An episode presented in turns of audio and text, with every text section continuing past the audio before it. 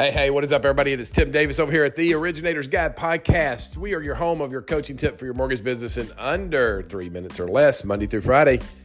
It's August 3rd, 2022, guys. I want to talk to you about something that came up on an, a, uh, coaching call recently. And the question was asked about how many events uh, one of our $200 million a year loan officers was doing, right? How many times are you getting in front of agents?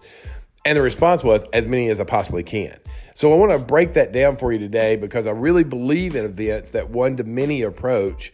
Uh, simply because you can only go on a limited amount of one-on-one meetings, right? You can only have so many lunches, so many coffees, and those are important. But if you can get in front of a group, you multiply your exposure and decrease the time you have to do it in. So I always have a goal of getting out 40 to 45 times a year, and that means almost one per week. Now, here's the deal. Sometimes that's just a team of real estate agents, might only be five. Other times it's an office that could be 20, 30, 40, 50.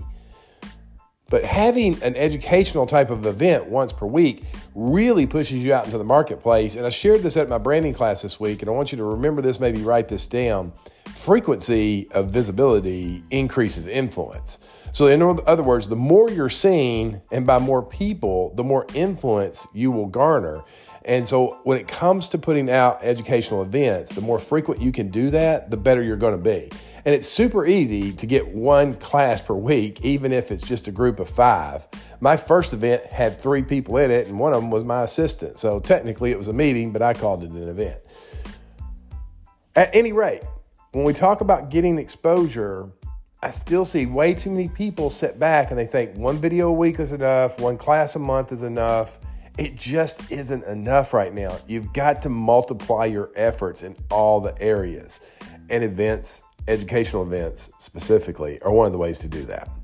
So set yourself a quarterly goal of how many educational events that you're going to host, and then either you get on the phone or you hire somebody to get on the phone and start booking those events. And get out in front of these agents and referral partners.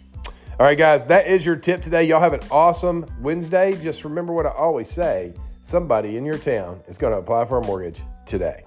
It's not in question, that's a fact. What's in question is will they get it from you? Go out there and get it. Have a good one. I'll talk to you guys real soon.